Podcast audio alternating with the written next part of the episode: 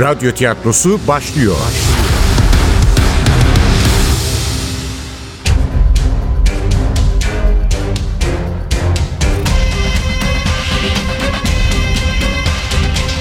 Sultanı Öldürmek 44. Bölüm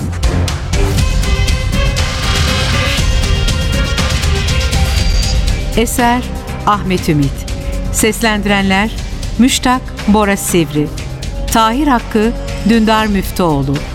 2. Mehmet Özgür Uğraş Özaslan.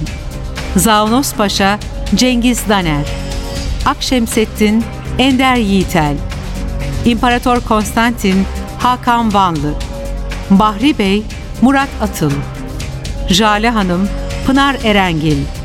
Efektör Cengiz Saral. Ses Teknisini Hüseyin Karadeniz. Yönetmen Zeynep Acehan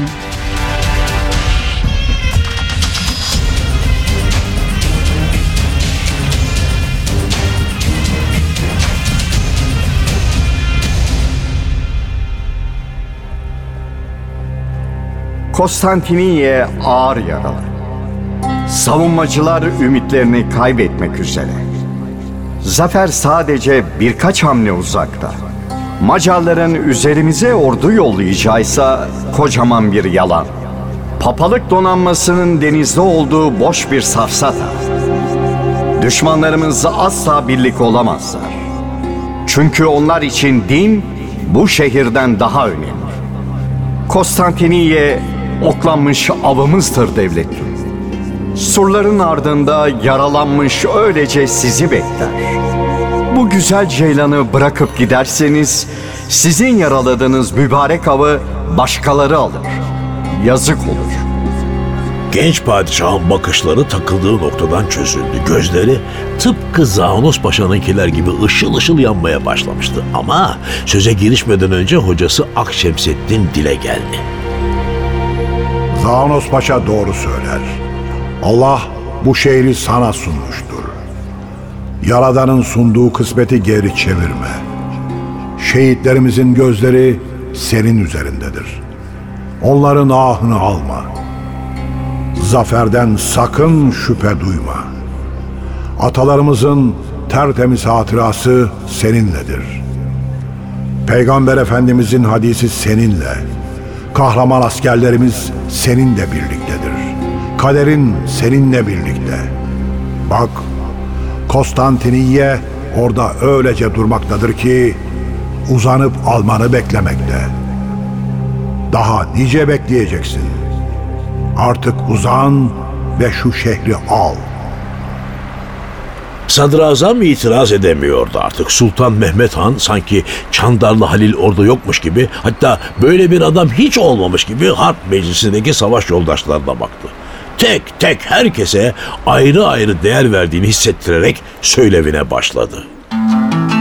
Ey benim dirayetli paşalarım, yiğit beylerim, cesur ağalarım. Ey benim kahraman silah arkadaşlarım. Biz bu şehrin önüne geldiğimizde uçurum gibi hendekleri vardı. Dağ gibi surları, iblis tuzağı gibi denizleri. Ama hendekleri doldurduk, ova eyledik. Surları parçaladık, yol eyledik. Denizi zapt ettik, iblislerden temizledik.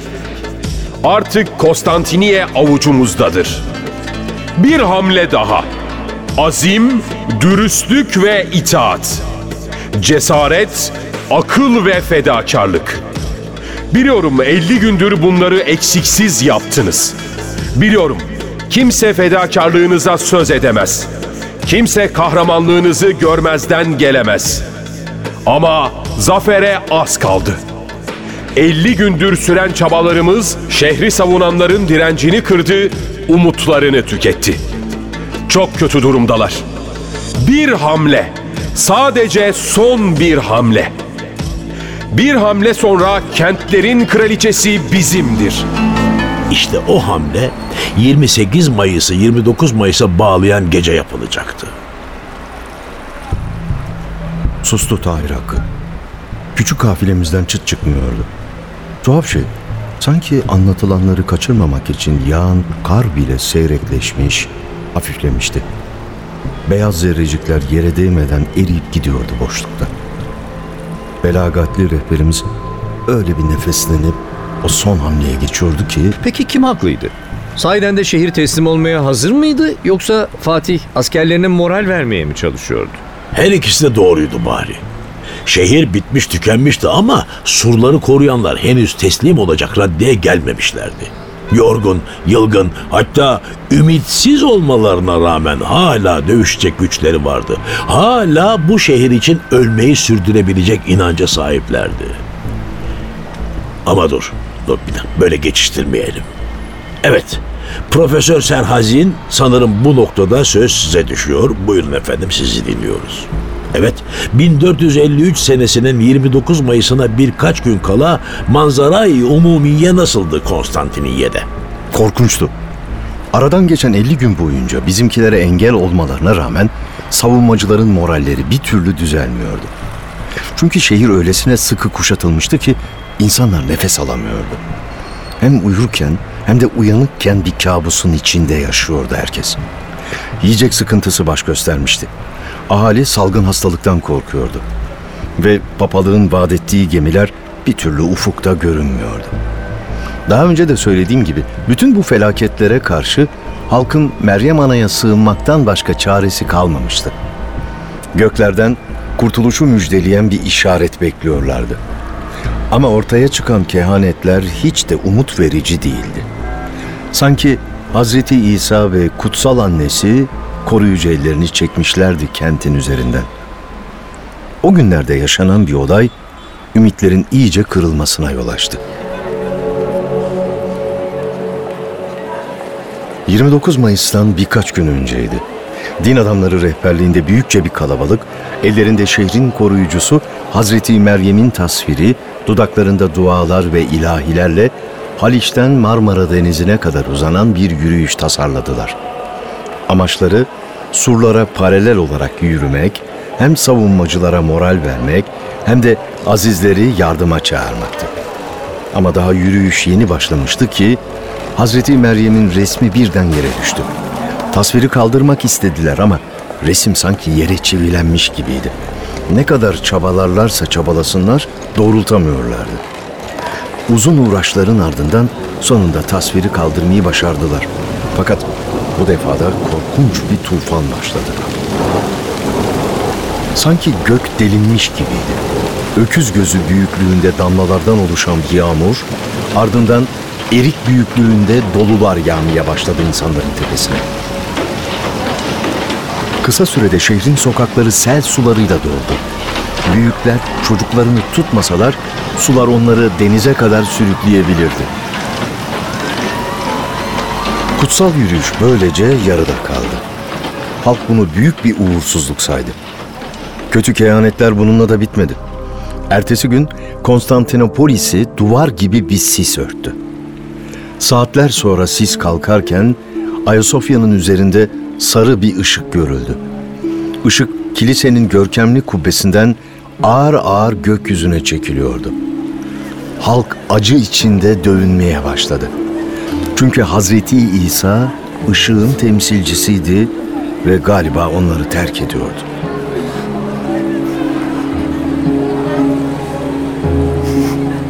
Bütün bu belirtiler şehre dair kötü inançları yeniden canlandırdı. Bir kehanete göre nasıl ki bu şehri imar eden imparatorun adı Konstantin ise sonunu getirecek kişinin adı da tıpkı şu anki imparator gibi Konstantin olacaktı. Yoksa o gün gelmiş miydi? Konstantin'le başlayan şehir Konstantin'le bitecek miydi?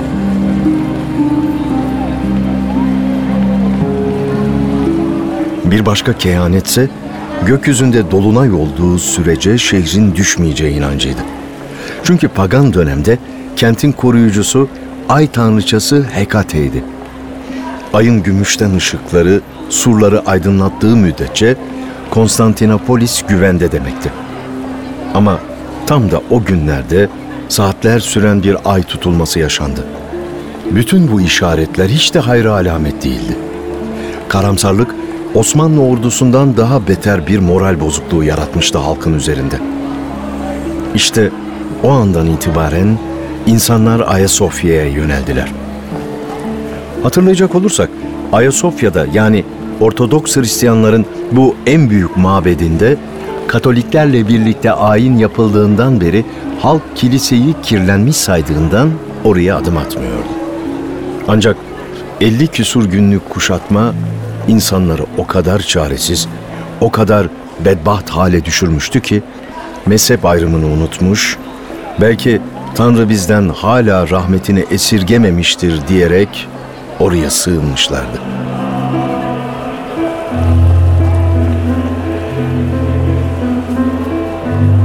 Sadece halk mı? Şehrin yöneticileri de yaklaşan felaketi sezinliyorlardı. Yapılan bir toplantıda imparatorun ailesiyle birlikte şehri terk etmesi teklifi ortaya atıldı. Toplantıdaki herkes bu öneriyi destekledi. Ancak Konstantin hiç düşünmeden reddetti. Konstantinopolis düştükten sonra onursuzca yaşamaktansa ölü bedenimin şehrin topraklarına karışmasını büyük bir şeref sayarım. Direneceğiz. Ya kazanırız ya ölürüz. Her ikisi de korkakça yaşamaktan iyidir. Toplantıda bulunanların gözyaşlarını tutamadığı söylenir. Evet. Bir taraf için yıkım, öteki taraf için zafer. Bir tür insanlık durumu. Ne yazık ki tarih kanla yazılıyor. Her zaman, her yerde. Üşüdünüz mü? Şu arkada 1453 Fetih Müzesi var. İsterseniz oraya gidelim. 29 Mayıs gününü resmeden enfes bir panorama var orada. Görünce bu anlattıklarımızı daha iyi anlayacaksınız. Şimdiden gidebilir, sözlerimizi de orada tamamlayabiliriz. Yok Tahir Bey, burada konuşalım. Anlattıklarınızın hayalimizde canlandırdığı sahneden daha muhteşem bir resim olamaz. Jale hanımefendi doğru söylüyor. Olaylar bu surların önünde olmadı mı zaten? Burada kalalım. Donacak değiliz ya. Ee, peki, peki. 29 Mayıs Salı gününün ilk saatleri. Konstantinopolis ılık bahar gecesinin içinde kesin bir sessizliğe gömülmüştü. Surdaki Cenevizli nöbetçi yarısı yıkılmış bir burca yaslanmış, cırcır böceklerinin şarkısını dinliyordu. Birden başka bir ses fark etti. İnilti gibi çıkan bir ses. Gittikçe güçlenen bir ses. Kulak kesildi nöbetçi. Tatlı bir esinti Osmanlı hatlarından gelen sesi yaslandığı burca getirip çarptı. Arapça kelimeleri açıkça duydu nöbetçi.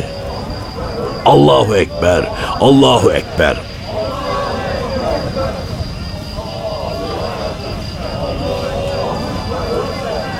Ses Haliç kıyılarından başlayıp bütün sur boyunca dalga dalga yayılarak Marmara Denizi'ne kadar ulaşıyordu. Nöbetçi silah başına demeye kalmadan surları, köprüleri, kapıları, sarayları, kiliseleri, evleri ve korku içinde kıvranan halkıyla birlikte bütün bir şehir o tanıdık gürlemeyle sarsıldı. Mehmet'in dev topları surları dövmeye başlamıştı.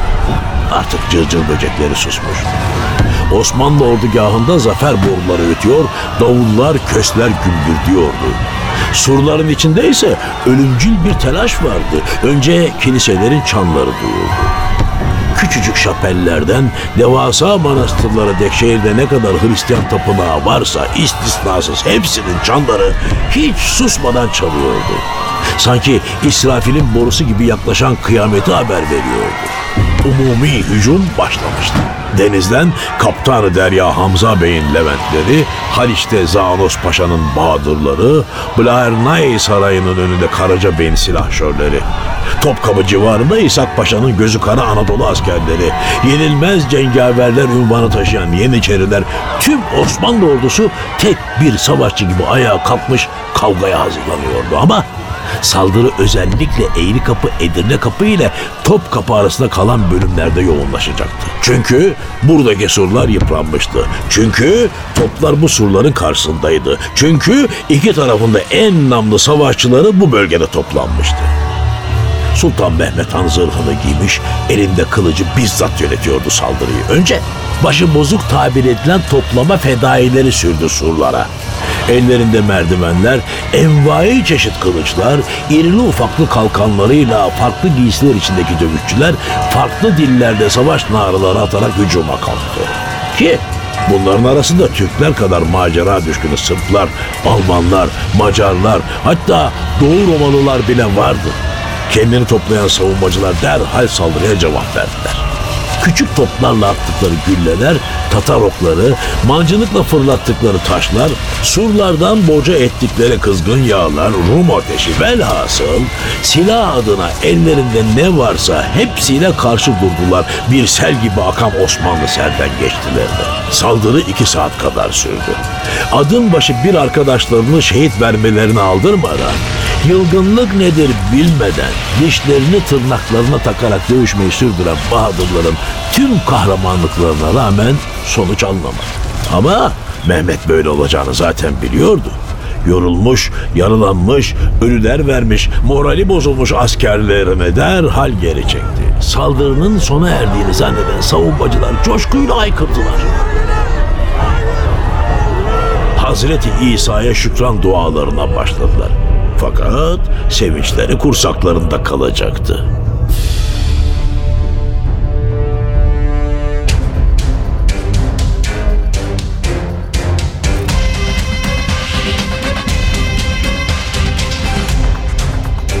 Sultanı öldürmek.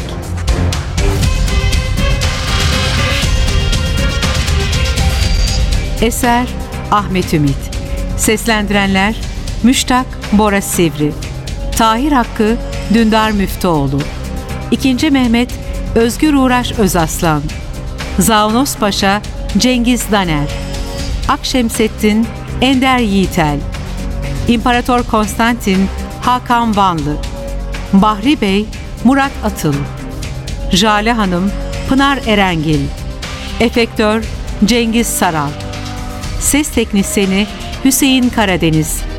Yönetmen Zeynep Acehan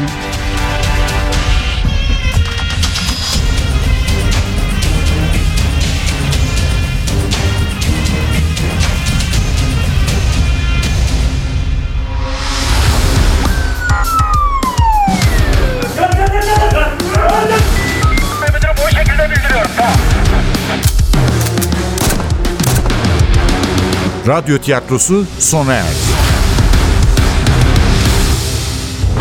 Radyo tiyatrosu her cumartesi 11.30'da NTV Radyo'da. Kaçıranlar ve tekrar dinlemek isteyenler içinse ntvradio.com.tr'deki podcast sayfamızda.